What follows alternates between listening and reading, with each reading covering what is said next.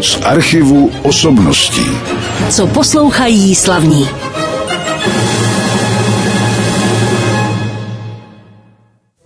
Milí posluchači, dneska se trošku obrátila situace v tom dnešním pořadu z archivu osobností, protože host v tomto pořadu je vlastně mým hostitelem zároveň. A to v zařízení Charlotta Resort, kam jsem za ním odjel. Adresu vám říkat nebudu, vy si stejně umíte najít určitě. Mým hostem je já nevím, co všechno, určitě herec, moderátor, znám vás jako recitátora, samozřejmě taky, ale i jako muzikanta, k tomu se taky dostaneme, pan Alfred Strejček. Dobrý den. Dobrý den.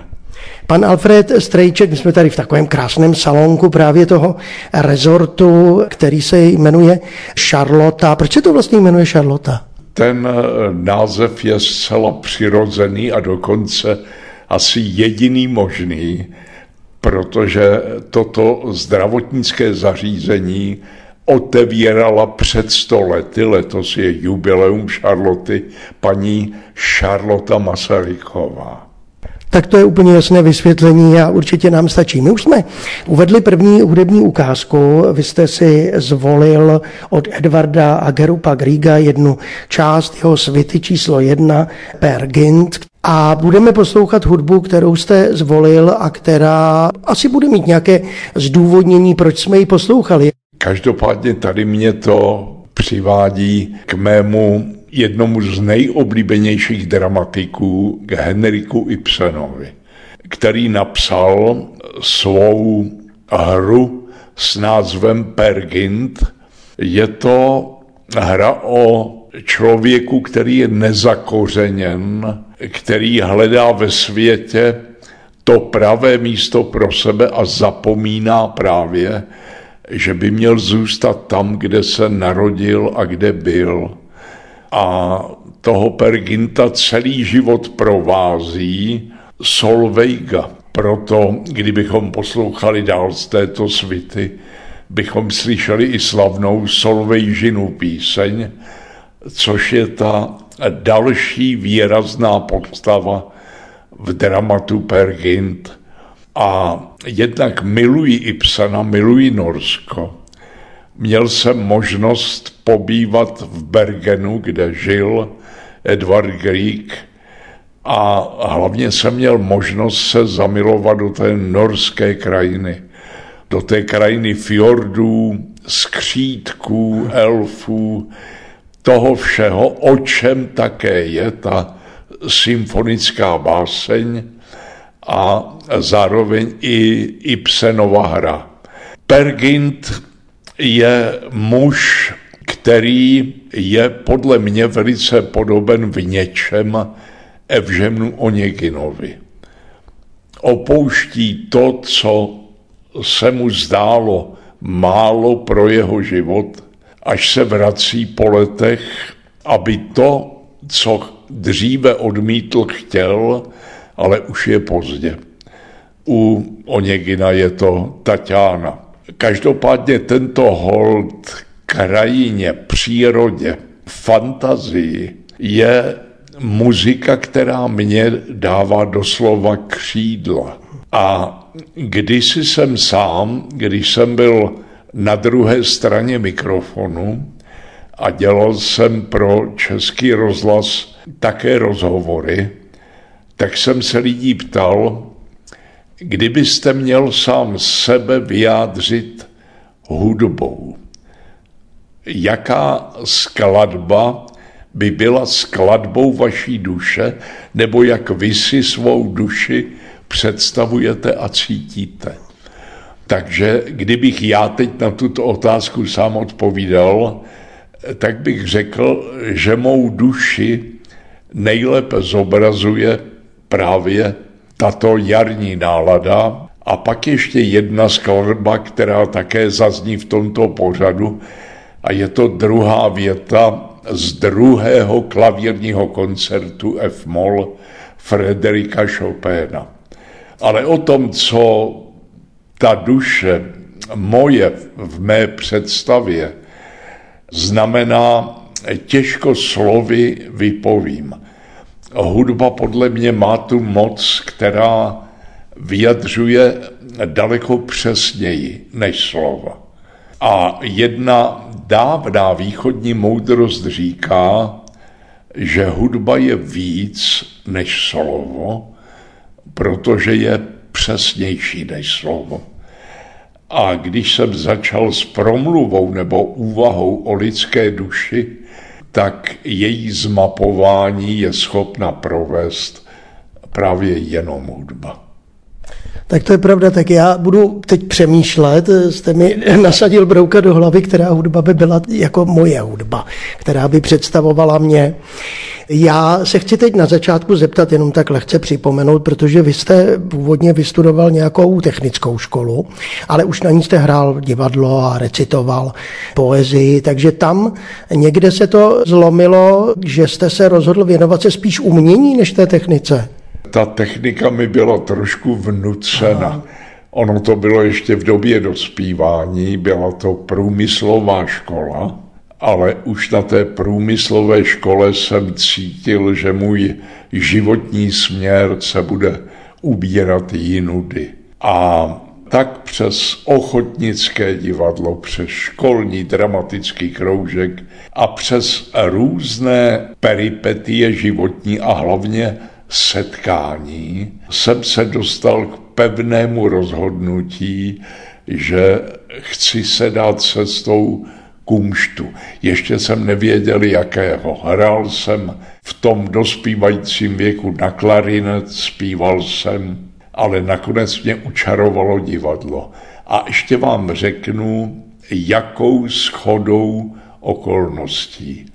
Jedna z mých starších ochotnických kolegyň v Kutné hoře se jmenovala Berta Ornsteinová.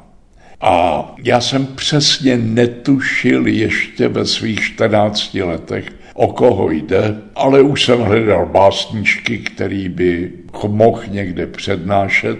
A paní Berta jednou dne řekla, Alfredku, já mám, měla jsem bohužel, ale syna, který psal taky básničky, nechtěl by se na to podívat.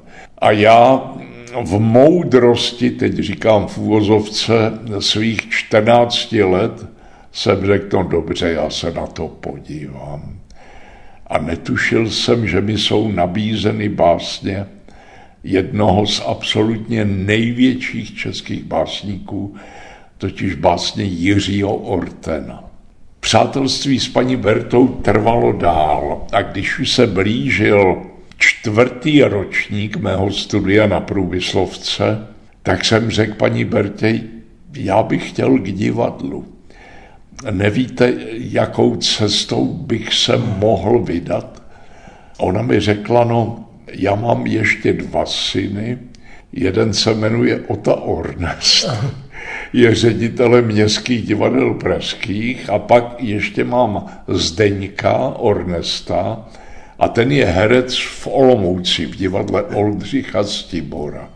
Tak kdyby si s nimi chtěl něco skonzultovat, já jsem říkal, no s pražským otou Ornestem to bych se styděl, protože nemůžu jako kandidas rovnou žádat do Pražského divadla, ale zkusil bych tu Olomouc. Tak ona zavolala svému synovi do Olomouce jestli by zjistil, jestli tam by někde mohl nastoupit divadelní začátečník, kterému je 17 let a ten Zdeněk pak zavolal, že by tedy mohl, že je volné místo v operetním sboru a jestli zpívám, no já jsem docela zpíval, už tehdy jsem měl hlubší hlas, protože Zdeněk nechal zprávu, že oni schánějí druhý bas do sboru. Tak ruka byla v rukávě, o bílém týdnu před maturitou jsem odjel se představit do Olomouce, zaspíval jsem píseň Tři dní ma nahaňali, ještě ma nedostali. A s přímluvou Zdeňka jsem byl přijat do divadla Měl jsem nabídnutou gáži, byl to rok 1959, gáže 850 korun, ale já jsem najednou byl u divadla. Takže to byla jedna z nejšťastnějších kapitol mého života, nebo spíše životní předěl, kdy jsem se dostal do Olomouce. Ale teď ještě ve vztahu k hudbě. Jednak v té operetě jsem teda v těch zborových partiích jsem zpíval a uváděla se tam i operetní klasika, kterou mám dodnes rád, byla to Veselá vdova France Lehára, byla to málo hraná opereta Perikola od Žaka Offenbacha. No, řada dalších titulů tam byla a najednou jsem si uvědomil, že ta muzika je něco, něco přesahujícího.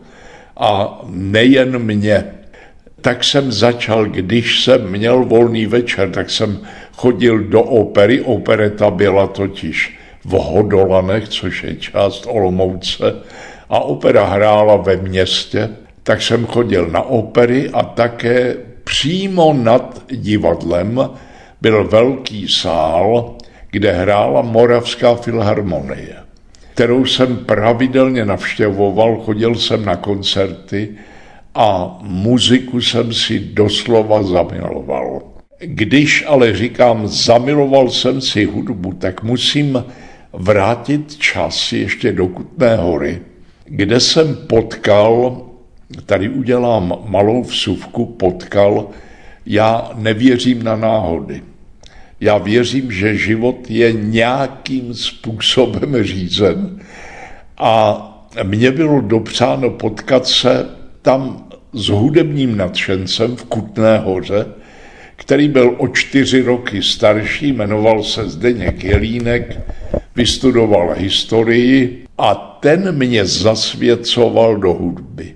Já jsem k němu po škole vždycky chodil a on mě pouštěl, no, všechno možné, ale on jako sám také pedagog později věděl, že nelze mě zabořit asi do té nejtěžší hudby a že je potřeba začít něčím, co by zasáhlo tu citovou složku. Takže já jsem takzvané vážné hudbě jsem propad koncertem B-moll Čajkovského. Protože to je něco, co opravdu bouřilo v mém nitru a čemu jsem rozuměl. A Zdeněk mě postupně provedl hudbou, její historií, ukázkami – no, vykonal pro mě něco neuvěřitelného. Takže já, když teď říkám, že jsem v Olomouci chodil na koncerty, tak už jsem chodil na koncerty jako připravený posluchač a obdivovatel. A dnes už také vím, že i ta vážná hudba, mnoho lidí nad tím mává rukou, samozřejmě z hlouposti protože i ta vážná muzika se částečně musí naučit poslouchat. A teprve, když člověk se naučí, nebo ta hudba mu otevře svou náruč, pak teprve člověk může naplno prožívat, jak třeba já prožívám skladatele Frederika Chopina a zvláště jeho druhý klavírní koncert F moll a v něm jeho Larghetto. Skladba skončila, bude za chviličku další na Rádiu Klasik Praha díky mému hostu reportážního, tentokrát mikrofonu Alfreda Strejčka. Pane Strejčku, my, když jsme se setkali naposledy, tak jsme ještě tenkrát hodně hovořili o tom, co lidi všichni dneska dobře vědí. A to je váš projekt o Janu Ámosu Komenském spolu se Štěpánem Rakem. A asi už není potřeba opakovat, jak jste se seznámili, jak jste se dali dohromady to všechno už jsme probrali. Stýkáte se se Štěpánem dál? Samozřejmě. Štěpán to je pro mě kamarád a jezdí za mnou a pomáhá mi. Teď jsem vlastně řekl něco, co posluchači možná nevědí, i když vy jste napověděl tím místopisem, že jsme ve zdravotním zařízení, ve kterém jsem teď upoután. Je to můj druhý domov, ale domov krásný, laskavý a těmi pracovníky tady a vším kolem mě velice přívětivý. Takže Štěpán za mnou jezdí, dokonce tady vystupujeme.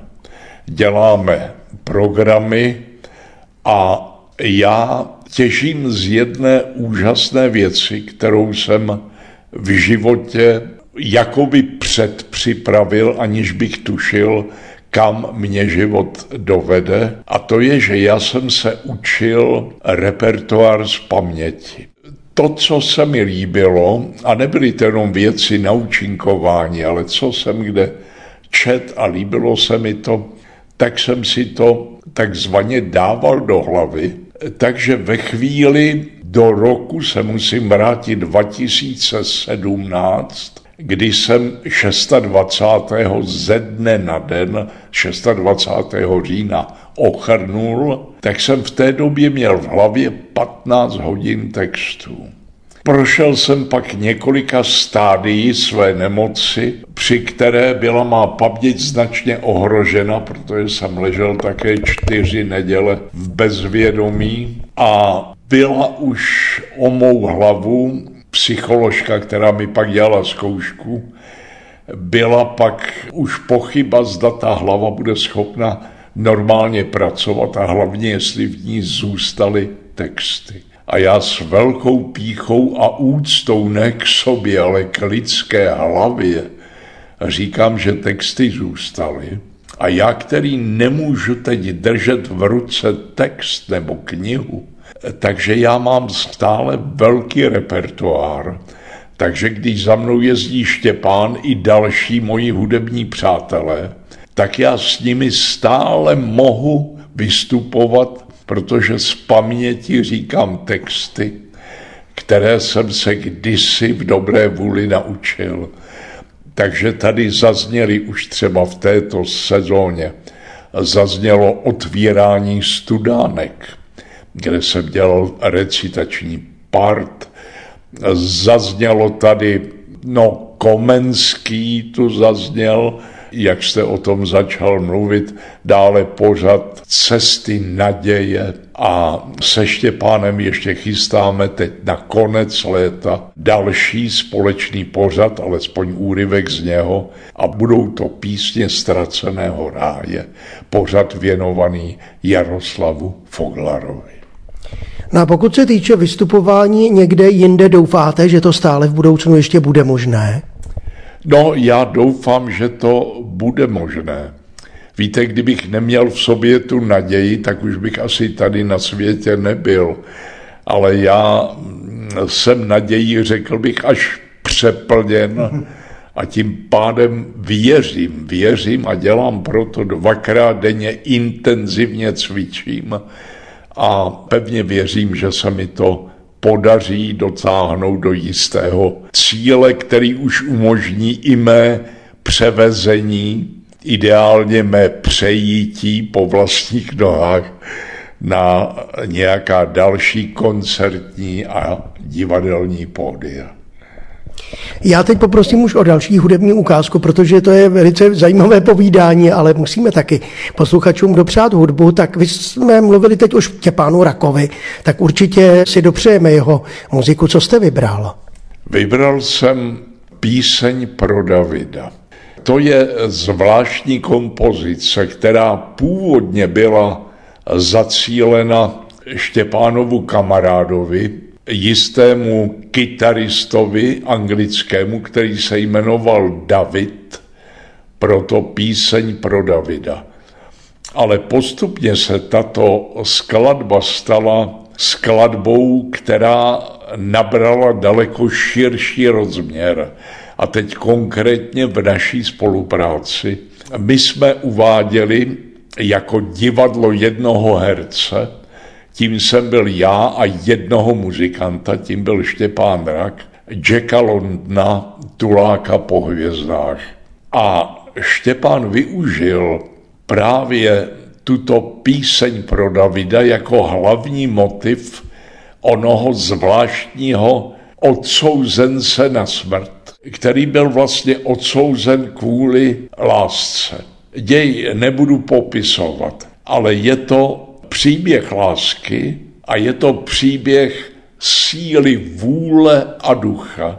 Vůle proto, že on byl ten Daryl Standing, hlavní postava Tuláka po hvězdách, byl často trestán pobytem v samovazbě a ve svěrací kazajce. A jeden z jeho spoluvězňů mu sdělil zvláštní tajemství a způsob, jak se pokusit uniknout té bolesti ve svěrací kazajce tím, že člověk se snaží oddělit od svého hmotného těla, od té tělesné bolesti, oddělit svou duši.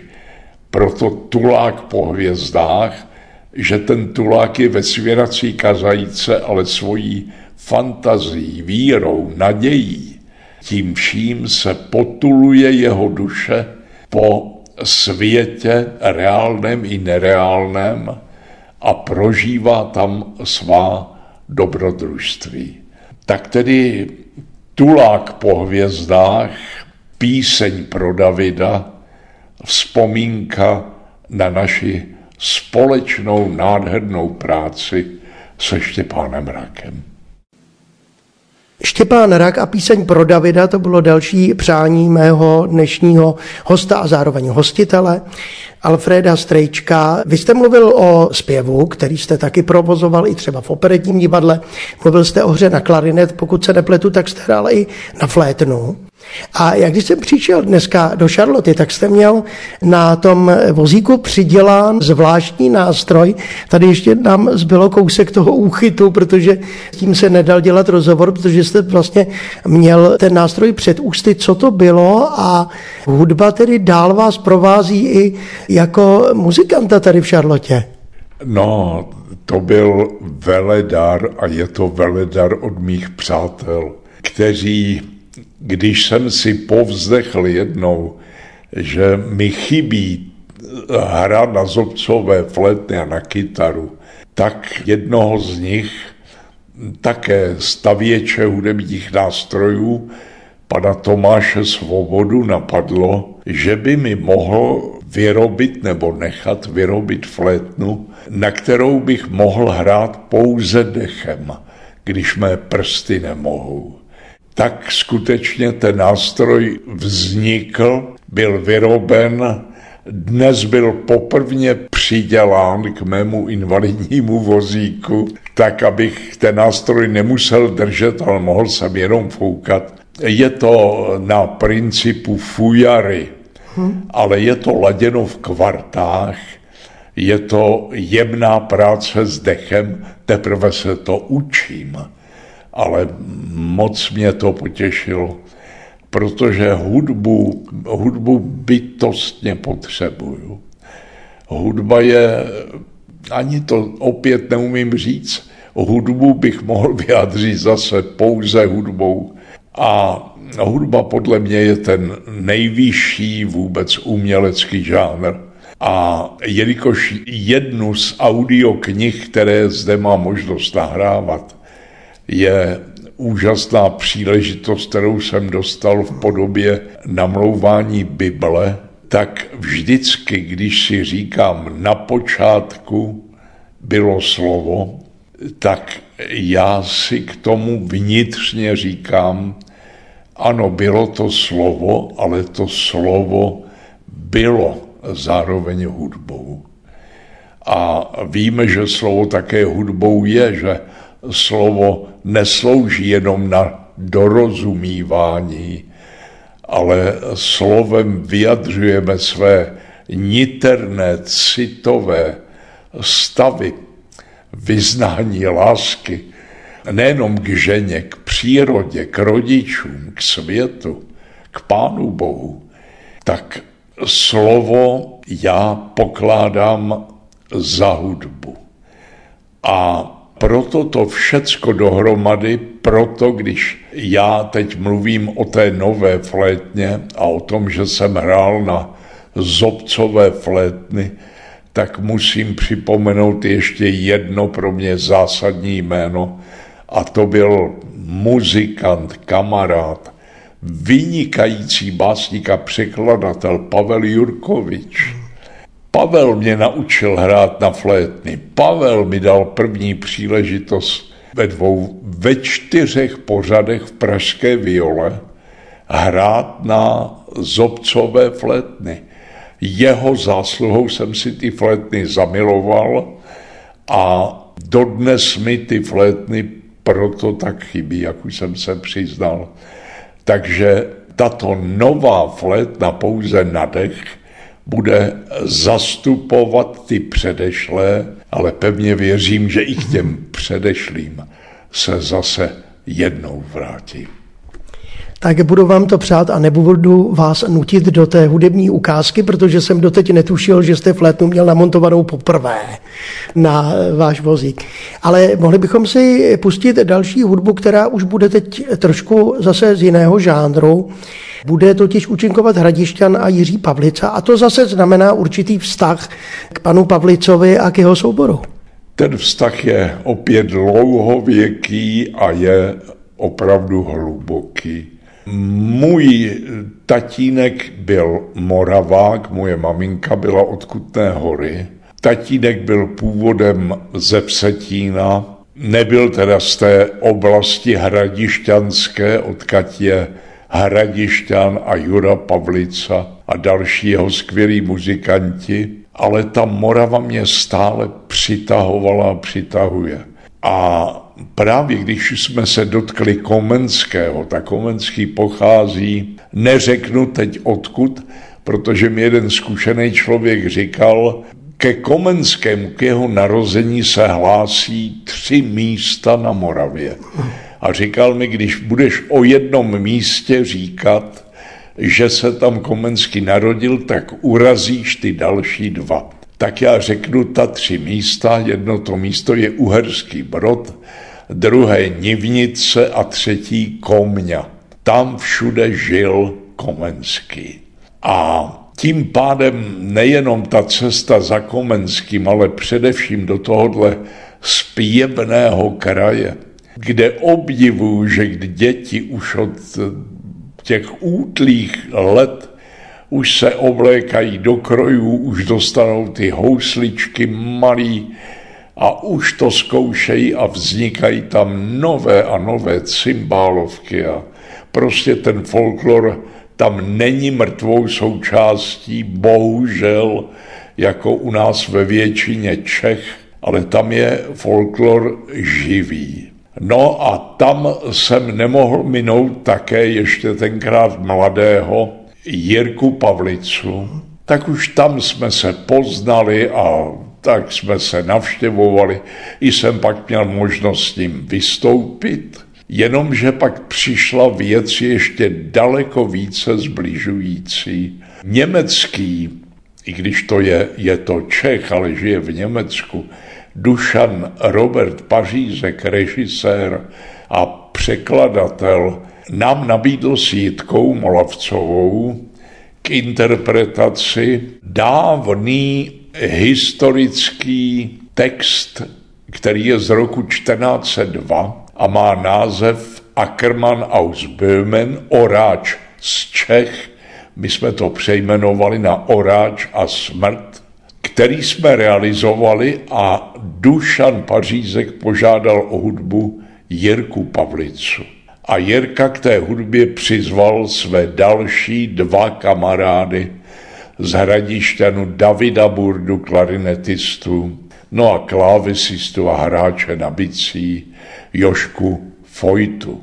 No a v této konstelaci Jitka, tři muzikanti, já v režii Dušana, jsme vytvořili představení, které nám všem vlezlo doslova pod kůži nádherný ponor. Je to původně církevní hra, taky jsme to hráli po kostelích převážně. o sporu člověka se smrtí, o smyslu lidského života, kterýž to spor nakonec řeší sám pán Bůh, kterého zpíval Jirka Pavlica, později David Burda. No a tam jsme se skamarádili už opravdu, řekl bych, na život a na smrt. Takže i hradišťan mě sem, když je pozvu, kluci zlatými sem jezdí bez nároku na honorář, hrát, vystupují tady. A pak Jirka navíc dělá v televizi Noé své pravidelné pořady, tak jsem tam byl několikrát jeho hostem, i za mnou tady byl, natočil tady se mnou rozhovor. Čili naše vazby jsou velice blízké až rodinné. A proto bych poprosil o hudbu, kterou složil na verše a s verši vynikajícího moravského básníka Jana Skácela. Modlitba za vodu. Modlitba za vodu skončila od Hradišťanu a Jiřího Pavlici na verše Jana Skácela samozřejmě. Já si ještě chviličku budu povídat, ale už jenom velmi krátce, s panem Alfredem Strejčkem. A zase narážím na jedno jméno, což je Jitka Molavcová. S tou vy jste udělal taky spoustu nádherných věcí a máme připravenou i hudební ukázku. Tak co pro vás všechno znamená Jitka? No, kdybych řekl, že všecko, tak nejsem zdaleka od pravdy. Jitka je, je skvělá herečka, zpěvačka, muzikantka a to, co dělá, ona dělá jakoby, jak bych to přesně řekl, ona to dělá jakoby z jistého ostychu. Jitka se nepředvádí, Jitka nechodí nikam tak na trh, podívejte se, co já, já jsem tady, já dělám. Takže Jitka i z jistého ostychu si teprve přednedávnem splnila svůj životní sen a natočila album šansonů.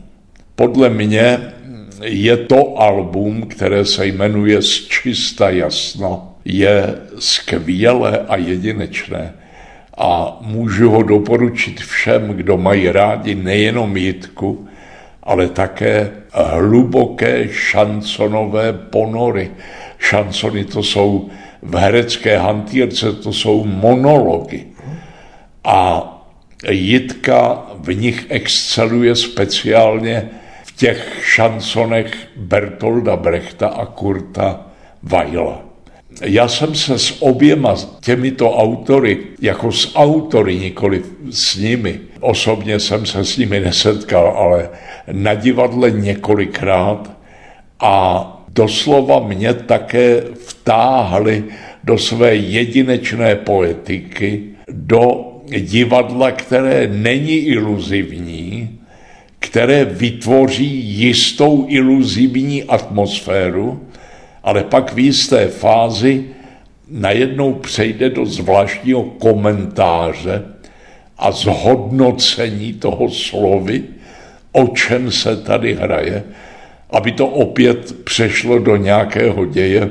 Budu jmenovat alespoň několik brechtových her, především světoznámá žebrácká opera, kavkazský křídový kruh, nezadržitelný vzestup Artura Uje, další a další a další hry a on, Brecht, autor, našel ve Vajlovi ideálního hudebního spodobitele těch textů, který by s tou jedinečnou osobitou brechtovskou poetikou skvěle souzněl.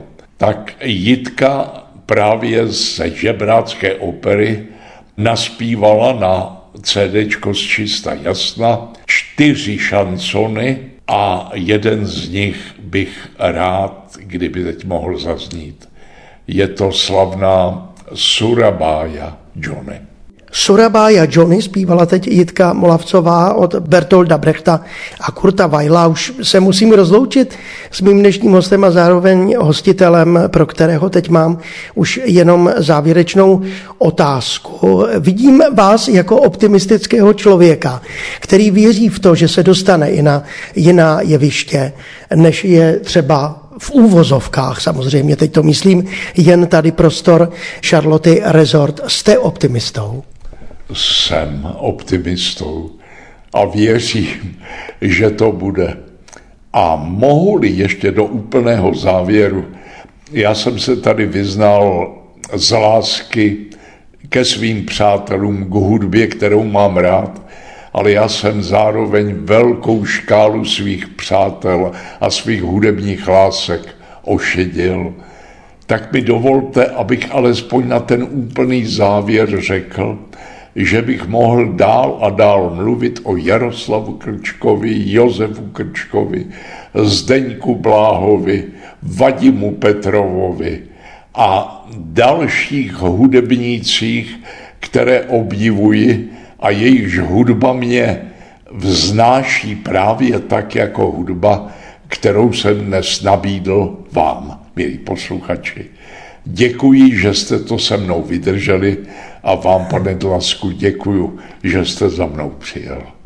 Přijel jsem samozřejmě rád a vám, pane Strečku, moc děkuji a přeji co nejvíc zdraví. Naschledanou. Naschledanou. Z archivu osobností.